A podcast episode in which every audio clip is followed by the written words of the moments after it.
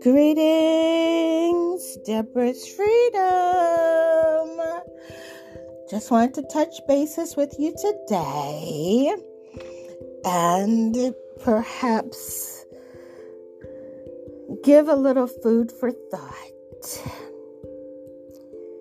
Everybody talks to God differently and everybody listens to God differently. I mean, there are some that hear an audible voice, some hear through their natural ear, some just get a nudge or a gut feeling, and I cannot begin to speak specifically on the ways that God speaks to his children, but before we were dispatched from heaven, we walked with our Father, our Heavenly Father, in the cool of the day, and we know His voice. Sometimes we just don't want to listen. You know, it seems that over the years, religions have divided us and we end up under a church chimney um, AME, COGIC, First Baptist, Second Baptist, Pentecostal, non denominational, whatever, whatever, whatever.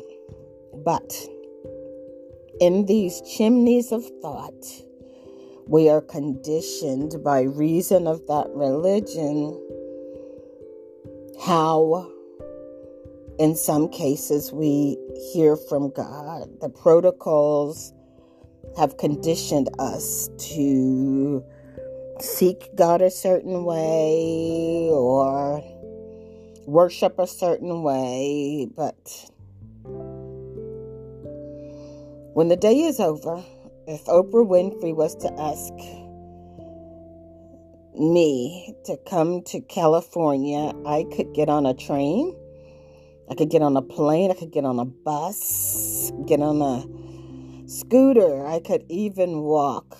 But the objective is to get to the location. Likewise, it is true. We have the objective of making it to heaven. But humanity has made so many vehicles to get there. And it's interesting because all of these entities that have directives getting to heaven only talk about one Satan. Hmm. Let's think about that. God be showing me how people are, and I be like, uh, nah, they're not like that. And God be saying, like, yeah, yeah, yeah. Maybe I need to show you again. I'll be first to tell you that I have been guilty of this because I love people to a fault. I believe in them until the bitter end, and usually I'm the one bitter, and at the end, my heart is broken. But as you get older, you mature. So, let's start out with family. Some family members will treat you dirty and are able to go to bed and go to sleep like a baby, knowing what they did to you. You're in their DNA pool, and if you're on Maury, it would be yes that is your sister. Yes, that is your brother. Yes, that is your father. Yes, that is your mother. But it's not uncommon to do a double take and look at these family members and say, nah, they didn't mean what they just did. And the truth is, yes, they didn't mean it. you can keep going back to that family member and that scene of the crime and pretend that, that they did not mean what they did until they do it whatever that it was, until they do it again and again. Look, you can love them from afar, but you can also stop the madness by accepting what God has told you about them. Likewise, it is not a issue of wisdom to force your children to have relationship with toxic family members either. You have to be wise and know what you're exposing your children to because your children will one day be adults. And in some cases they'll regret what you could have possibly allowed them to experience or in worst case example they become just like the toxic family member that we as adults have been avoiding so as a parent that shield of protection is ours to give to our children even if we're protecting them from a toxic or unsavory family member. Then, if you got a circle, a tribe, or a crew, or whatever you call it now, who is the weak link? I mean, who is it that brings the conversation down and who is it that wants someone to pay for their share all the time? Just to end up on Judge Mathis trying to get your money back. Who is it that can celebrate everyone else but not you? Who is it that wants to be the center of attention all the time? And who is not rowing the boat? But instead, they are drilling holes in your boat, hoping it will sink. Maybe you need to just look again at what God is trying to show you. Remember, if you're the smartest person in your circle, you are in the wrong circle. Now, let's examine coworkers. Let's go with coworkers for a second. First of all, you are going to work to make money and to show God through your life to unbelievers. Even doing so through the life that you lead, right? This falling in love at work and these co worker relationships are dangerous and telling your personal business during pillow talk could devour you.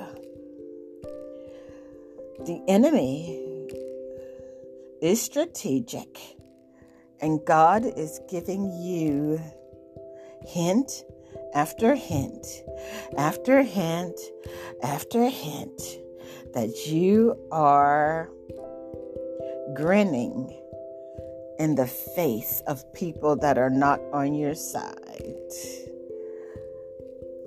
I would say make your money and go home.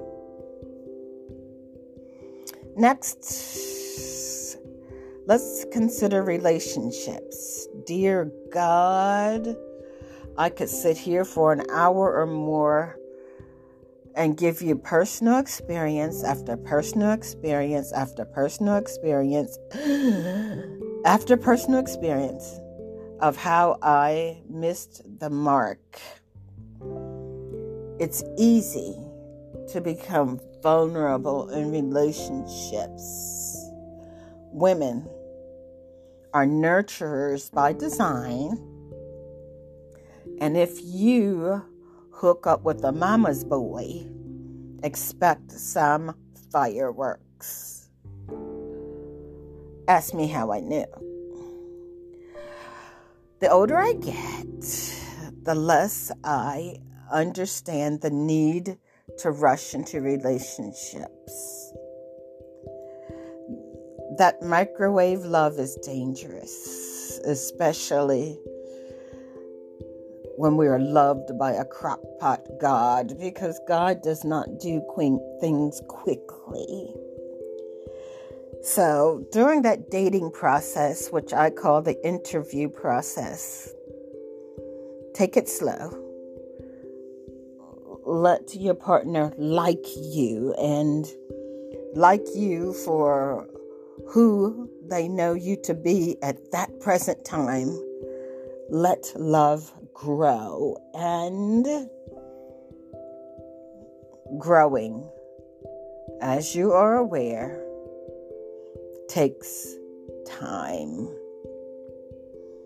Let love sit in that crock pot and simmer for a while before you call it ding ready. Like in church, just because the cute guy picked up your Bible when you dropped it, he was not asking you for a date. And certainly not for marriage. Men, just because you see a well dressed woman in church, it does not necessarily mean that she is set aside for God's purpose yet. We're all on a journey, so why not relax and enjoy the ride? So, if God shown enough showed you something, it's best to pay attention. Otherwise, I guarantee you will be back holding on the horns of the altar on your knees, wishing that you had listened. How do I know? I've been there. Some mistakes in life I do not intend to make twice. I hope you listen to this several times. But more important, I can promise you that you'll thank me later. You see, some things in life we do not have to learn the hard way. If you listen to someone that's been down East Street, West Street, North Street, or South Street. And they can tell you what dangers lie ahead. There's no need in going down that street when you've already been forewarned what's down there. I don't know everything, but there are some lessons that I have learned so deeply that I can share my mistake with you, but I can also share my victory with you. Not all relationships are toxic. Not all men are dogs. Um, bitter women, I have found, will say all men are the same, but a wise woman will quit choosing the same type of man. So, in this journey through life, stop and smell the roses. The person that God has for you is for you. But don't rush for that Cinderella moment. And regret it.